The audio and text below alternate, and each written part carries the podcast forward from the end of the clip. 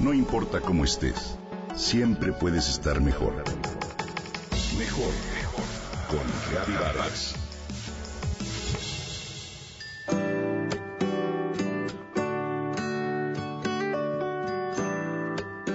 Nancy es una lectora voraz.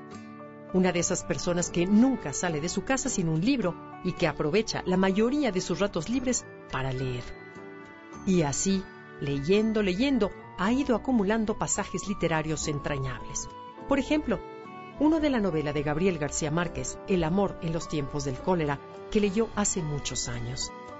En él, uno de los protagonistas, el doctor Juvenal Urbino, prueba una taza de té de manzanilla y la devuelve enseguida diciendo airadamente que ah, no puede tomarla porque sabe a ventana. Nancy se rió mucho cuando leyó por primera vez estas líneas y las tiene presentes a menudo. ¿Puede un té saber a ventana? se pregunta.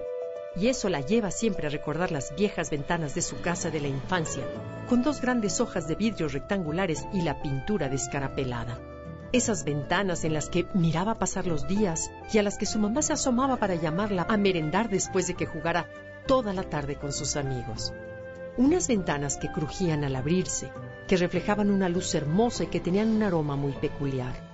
Nunca cometió el desatino de probarlas, pero está convencida de que seguramente tenían sabor a madera vieja y a tarde soleada.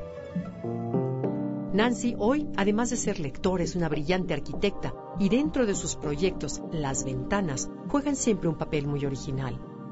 Como arquitecta conoce la gran importancia de ellas en el diseño y en el confort de cualquier vivienda.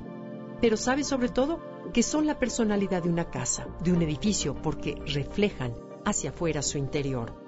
Las ventanas proporcionan luz, ventilación, intimidad y vista y crean los ambientes que le dan vida a una habitación, por pequeña o grande que ésta sea. Por eso, cuando diseña nuevos espacios, siempre tiene presente un verso del poeta egipcio Constantino Cavafis que dice, Cuando se abre una ventana, habrá un consuelo. La historia de las ventanas es muy larga. Comenzaron siendo simples aberturas en los muros de las casas primitivas y tomaron mayor importancia cuando, con el invento del vidrio, se pudieron usar como fuente diurna de luz y protección de los climas inclementes. Hoy se pueden fabricar las ventanas más variadas, desde los grandes ventanales de piso a techo que le dan brillo y lucimiento a una habitación, hasta las ventanas más pequeñas como la que inventó el arquitecto jalisciense Luis Barragán, con cuatro hojas que se abren y cierran de manera independiente para brindar intimidad y protección como si se tratara de un capullo.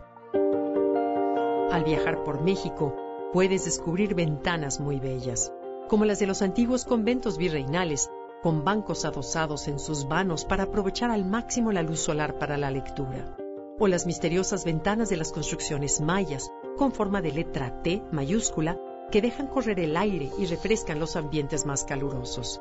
Las ventanas son objetos bellos que proporcionan simultáneamente libertad y protección. Por eso están llenas de simbolismos. A ti, por ejemplo, ¿qué sentimientos te evoca una ventana? Muy posiblemente piensas en apertura, curiosidad, renovación, esperanza o alegría. Vale la pena tener siempre una ventana a la mano, real y simbólicamente. Es una manera de vivir sin prisas y disfrutar de lo que los días y las experiencias nos ofrecen.